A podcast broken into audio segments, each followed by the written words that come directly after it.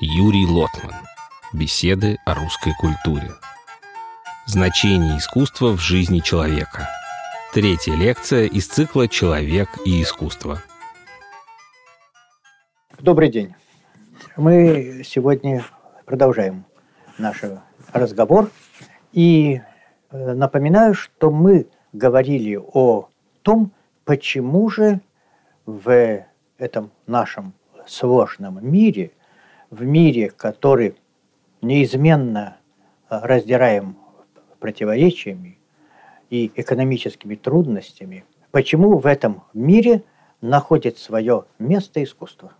И в прошлые разы мы говорили о том, что искусство в многих других сторонах жизни служит помощником, учителем, советником. К нему обращаются те, которые, в общем, сами не являются ни деятелями искусства, и иногда даже к нему равнодушны. Ну, скажем, используют его для пропаганды. А какую же цель имеет искусство само по себе? Если не связывать его с теми полезными, а иногда даже и не очень полезными областями жизни, которые его используют, которые как бы нанимают его. Есть ли какая-то область жизни, которая нуждается в искусстве не как в добавке, не как в десерте, а в сущности, и которая без искусства не, не может существовать. Даже поставим иначе вопрос. Может ли вообще человечество существовать без искусства? Мы уже об этом говорили, об этом вопросе, но ответа пока что мы не пытались дать. Сегодня мы, может быть, об этом подумаем. Представим себе некую ситуацию. Человек задает вопрос – и он заинтересован в том, чтобы получить однозначный, точный, одинаковый ответ. Действительно, на некоторые вопросы можно дать однозначные ответы. Да, нет. Сказать то, что, безусловно, всегда правильно. Например, математические истины всегда правильны. Но, как ни странно, далеко не все важные области жизни, практически нашей жизни окружающей, могут быть э, сведены к ответу по формуле «да-нет». Приведу вам один маленький пример из очень далекой области. Из области, извините меня, совсем не мирной, а артиллерии. Представьте себе, что вы артиллерист. И вам надо выстрелами попасть в цель. Но цель находится за горой, и вы ее не видите. Что вы тогда делаете? Смотреть с этой точки прямо туда вы ничего не, не увидите. Допустим, что у вас никаких самолетов, а ничего нет. Вы делаете вот что. Вы выносите свои приборы один налево, другой направо. Чем больше между ними расстояние, тем лучше. Этот направляете на цель и этот. И пересечение этих двух взглядов дает вам место того, что вы хотите понять. То есть мы оказываемся, по сути дела, оставим артиллерию, бог с ней, перед такой областью, когда для того, чтобы что-то понять, надо смотреть как минимум с двух точек зрения.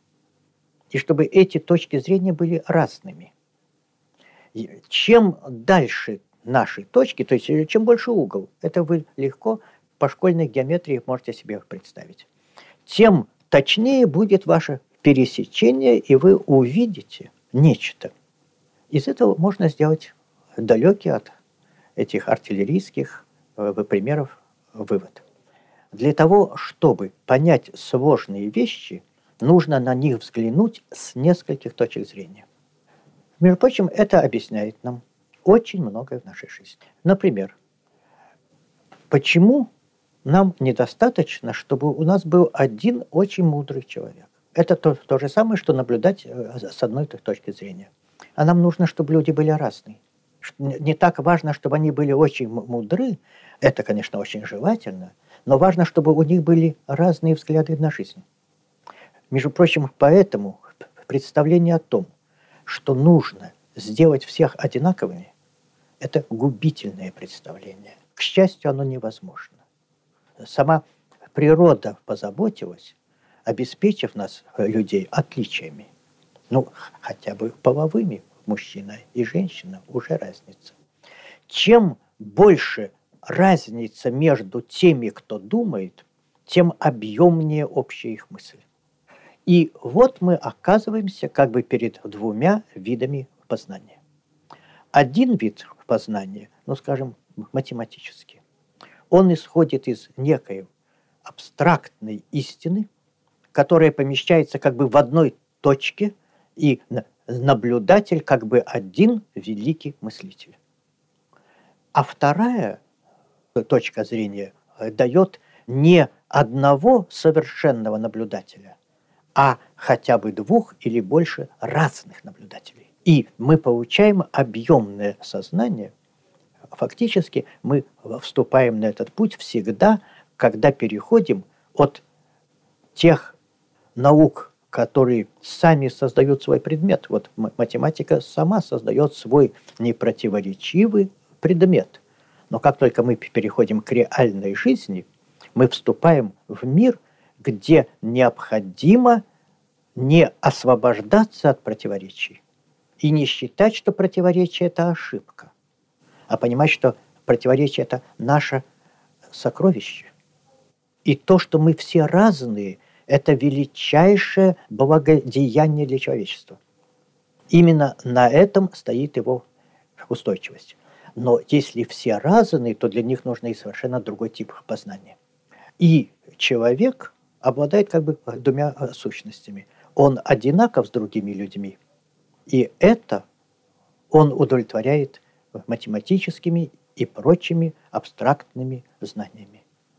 Он отличен от других людей, дает им что-то такое, чего у них нет, и получает у них что-то такое, чего у него нет.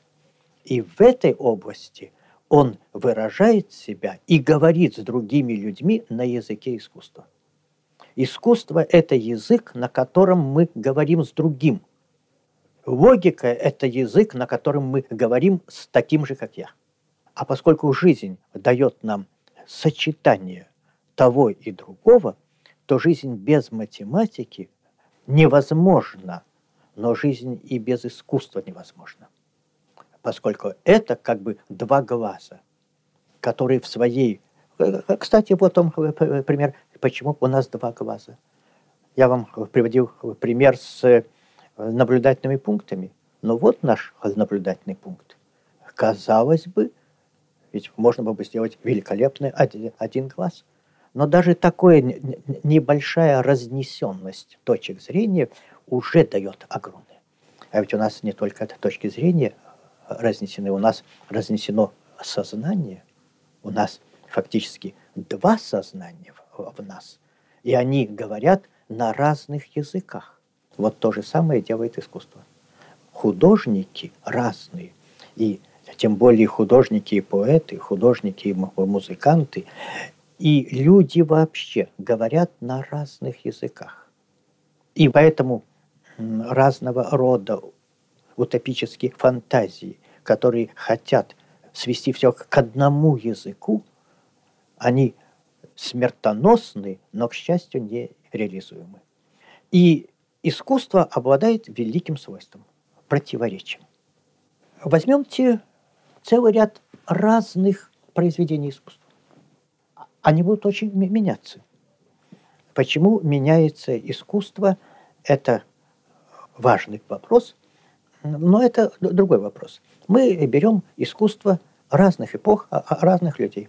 И мы привыкли смотреть, и точно так же, как когда мы смотрим на чужое лицо, оно нам кажется просто куском целым. А на самом деле художник знает, что глаза имеют одно выражение – Вообще лицо, даже лицо у живого человека это как бы оркестр. А Посмотрим э, на живопись. И мы увидим, что рисунок всегда таит внутреннее противоречие.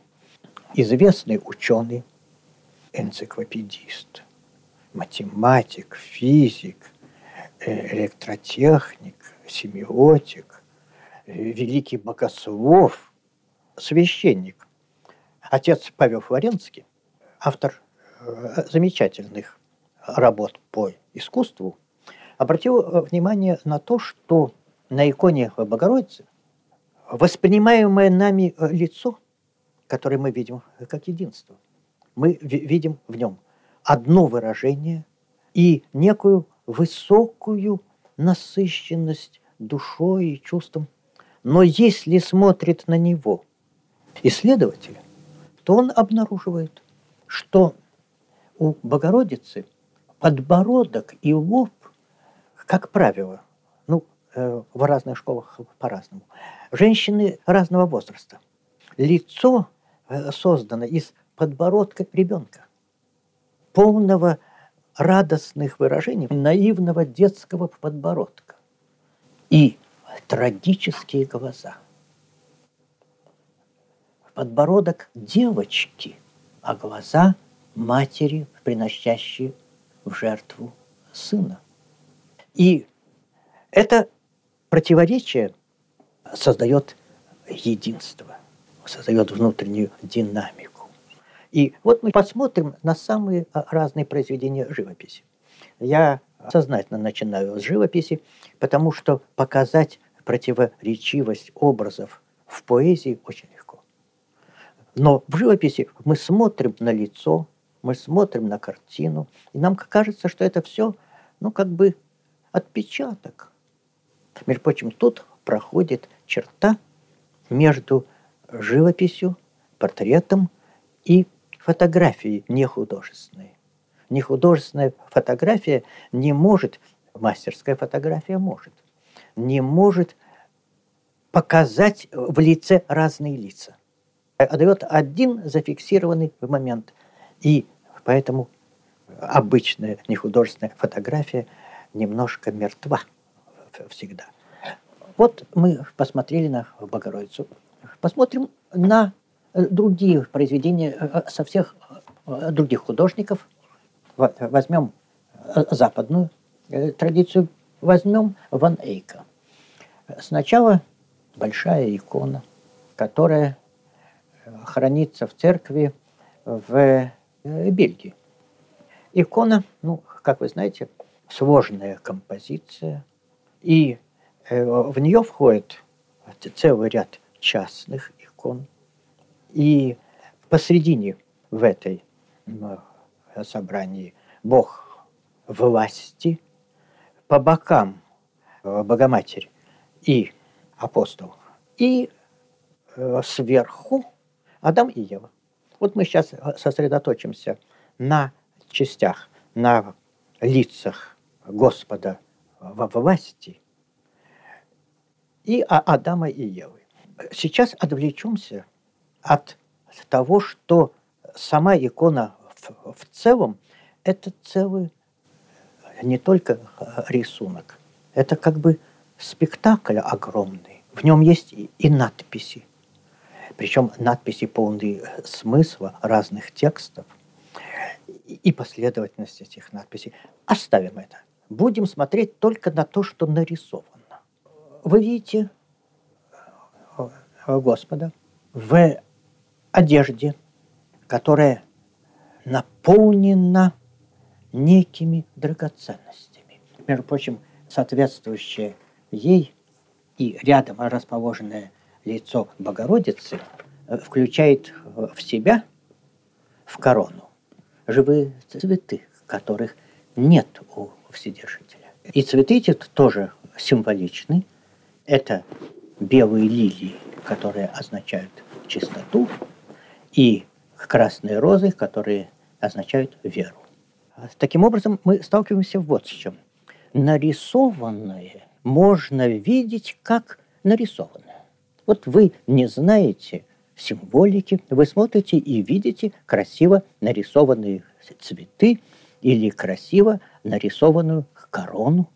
Но вы можете знать и то, что цветы имеют обозначение. Они нарисованы, но нечто значит. И все цвета имеют обозначение. Красный цвет на одежде Господа – это цвет всемогущества и власти. Но обратим внимание на лицо. Оставим пока символику цветов. Если нужно к этому лицу набрать какое-то слово адекватное, то это слово будет самодостаточность. Он все в себе содержит, он все знает, он ни в чем вне себя не нуждается, он сам себе достаточен, он весь мир.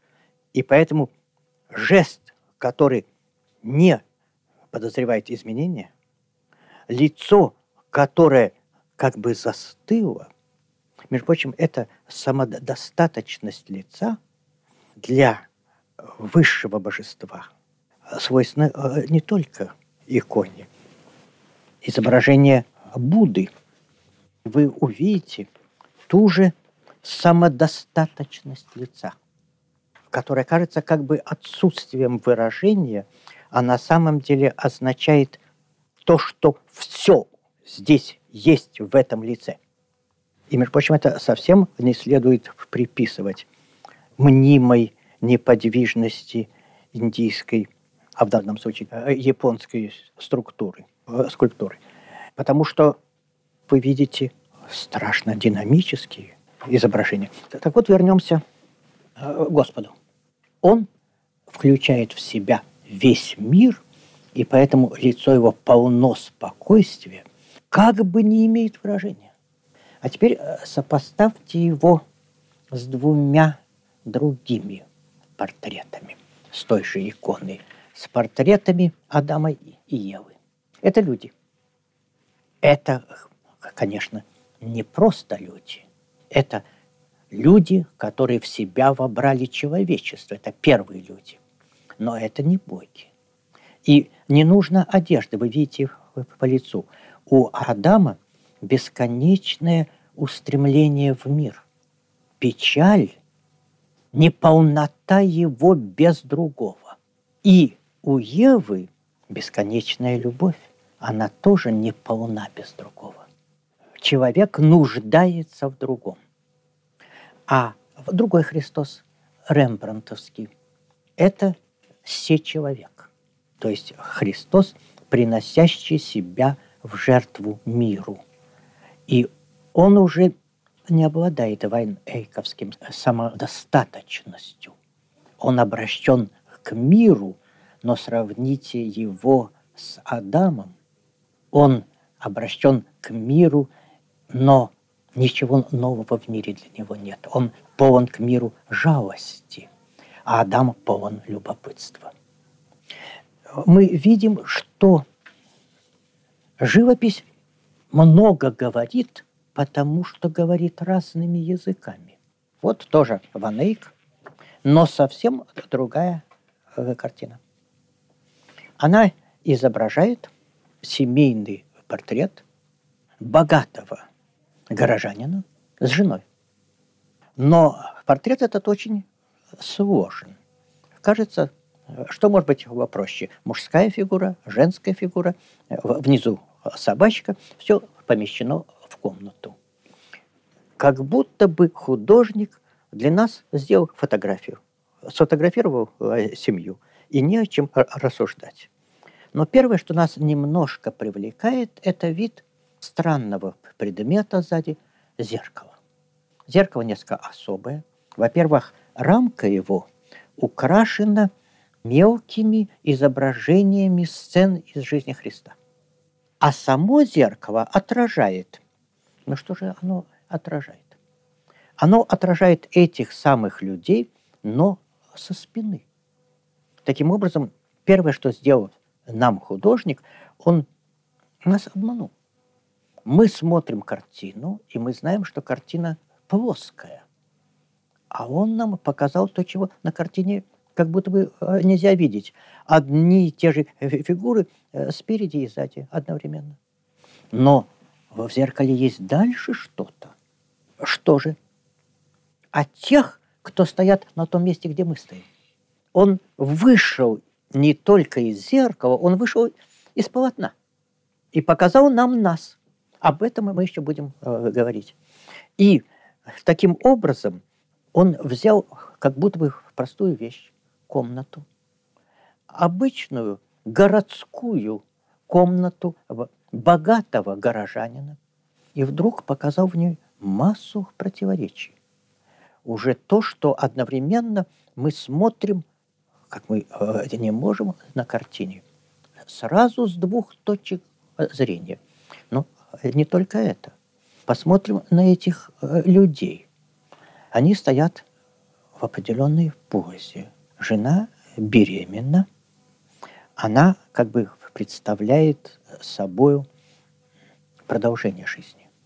Лицо мужа он тщательно выбрит, и лицо застывшее, они как бы выражают разные духовные начала. Но и это еще не все. Мы не только видим мир с разных точек зрения, не только видим разные человеческие характеры, не только проецируем это на судьбу э, Христа, которая у нас перед глазами, и на будущее матери, которая в этом приобретает совершенно иной смысл. То есть перед нами оказывается совсем не фотография семьи, а целый рассказ о жизни в ее смысле и о будущем этих людей.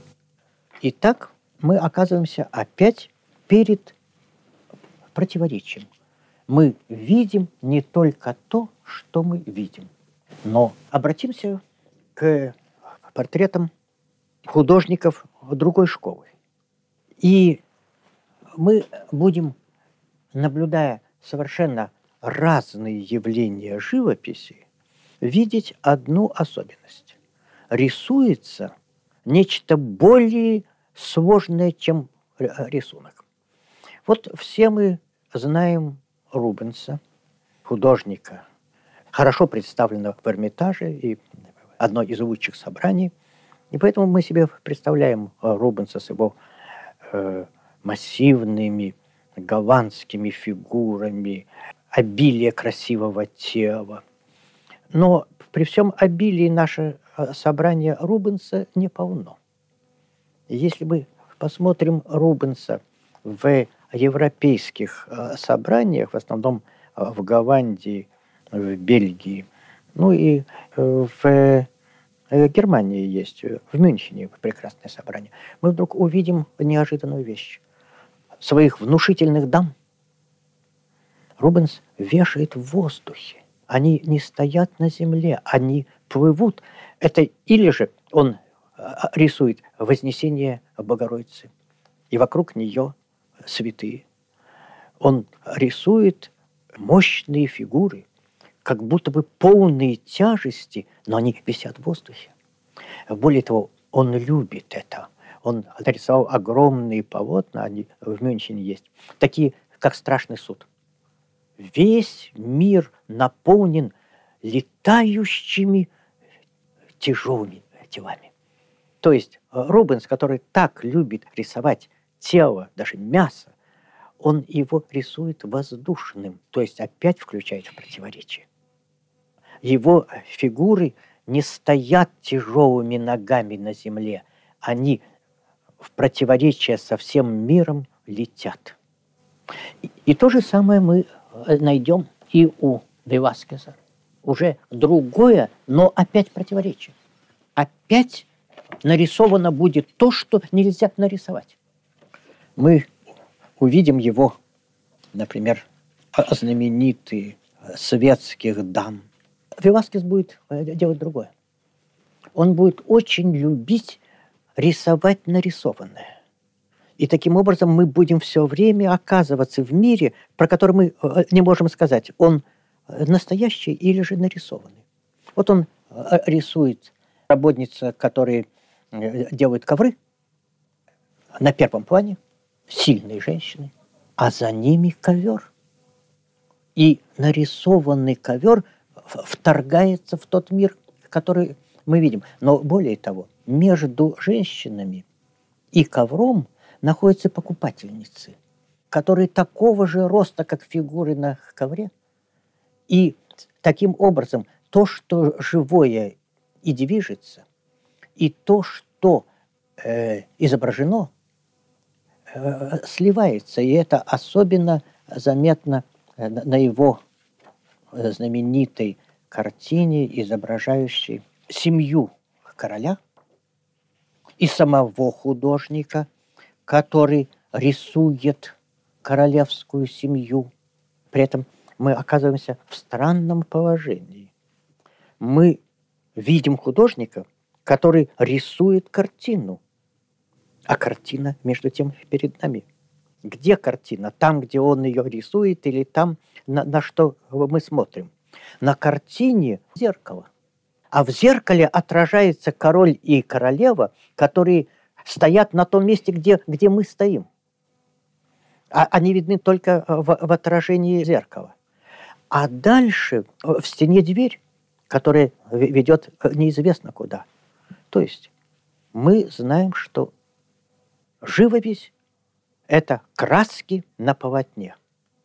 Но перед нами совсем э, другое. Перед нами как бы театр или даже э, сама жизнь.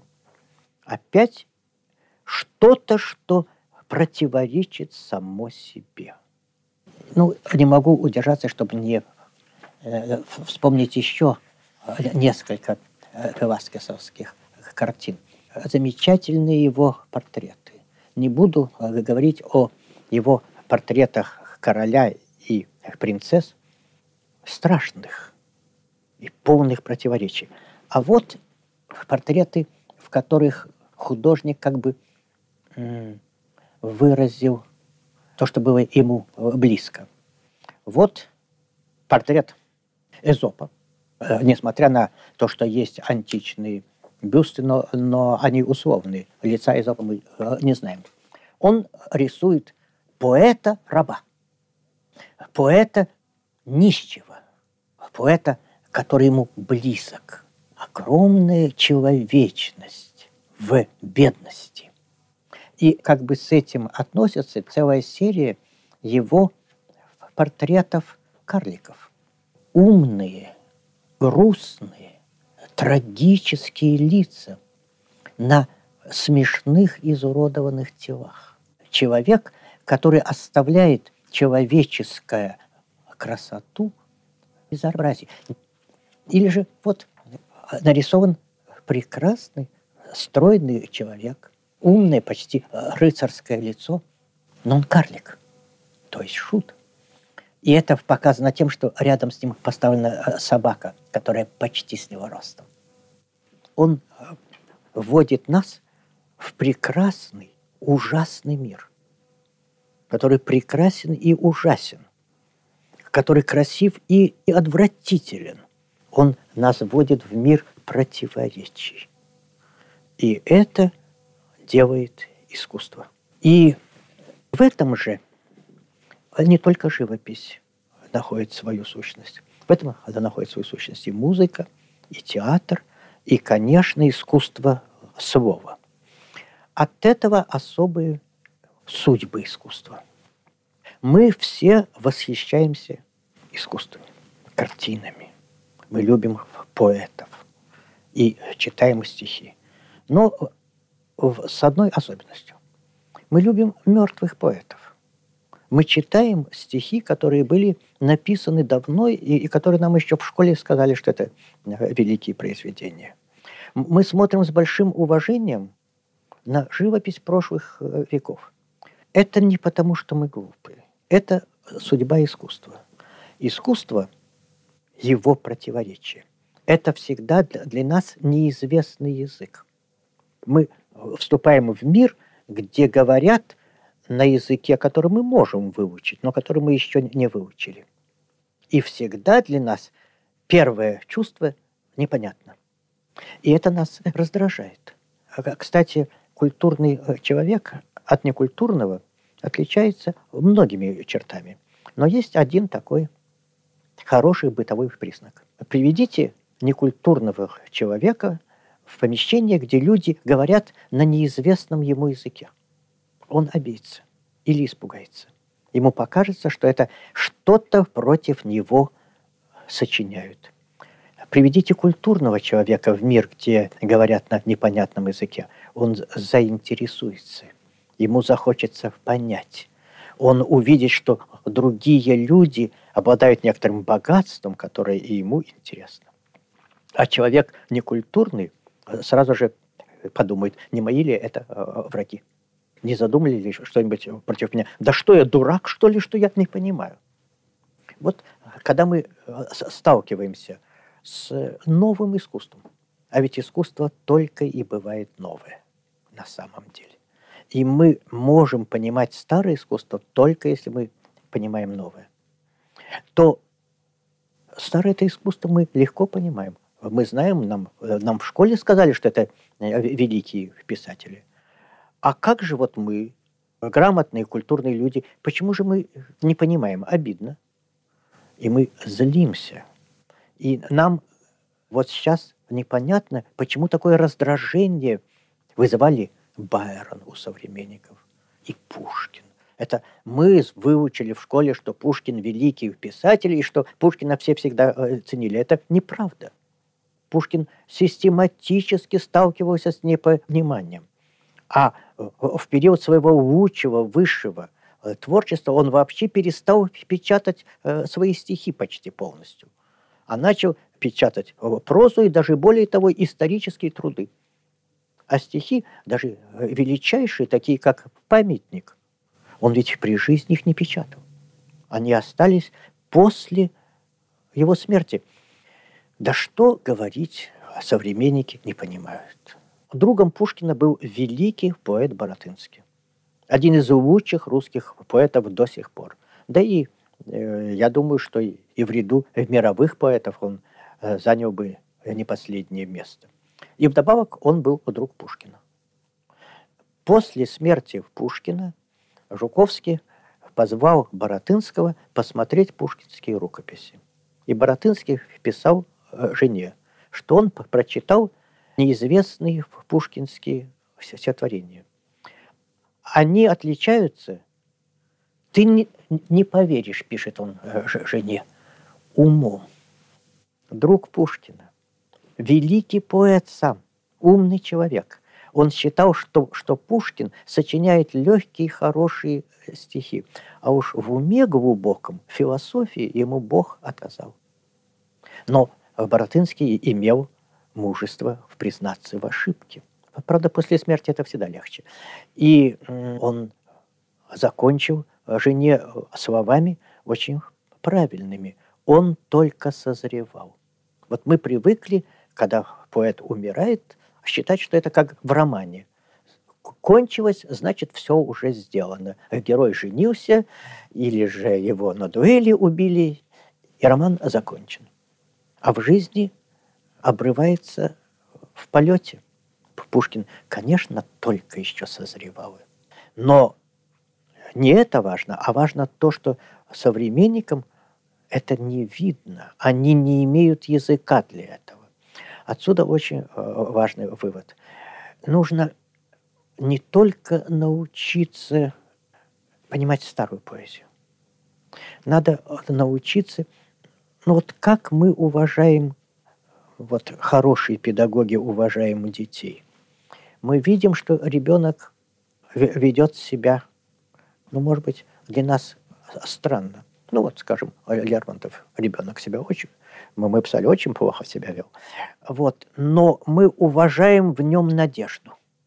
Хороший педагог видит не только то, что сейчас, но то, на что можно надеяться, что будет – и когда мы говорим о современной поэзии, в ней надо уважать надежду. И в этом в значительной мере и то, почему искусство нам нужно. Оно нам дает другое знание, знание которого мы не получаем за пределами искусства. Оно нам дает знание внутренне противоречивое, то есть более адекватное к жизни. Однозначное э, знание имеет дело с искусственными моделями жизни. А искусство дает противоречивое знание, то есть более адекватное жизни. Но старой пищей мы э, не сыты. И научиться на всю жизнь нельзя. И нельзя думать, что мы получили уже в школе прочли хорошие книжки э, и получили на будущее сведения. Надо уважать будущее, его непредсказуемость, его неожиданность. И этому тоже нас учит искусство. И поэтому оно наш на всю жизнь данный нам учитель. Благодарю за внимание. Мы благодарим эстонское национальное телерадиовещание за предоставленные записи лекций Юрия Лотмана.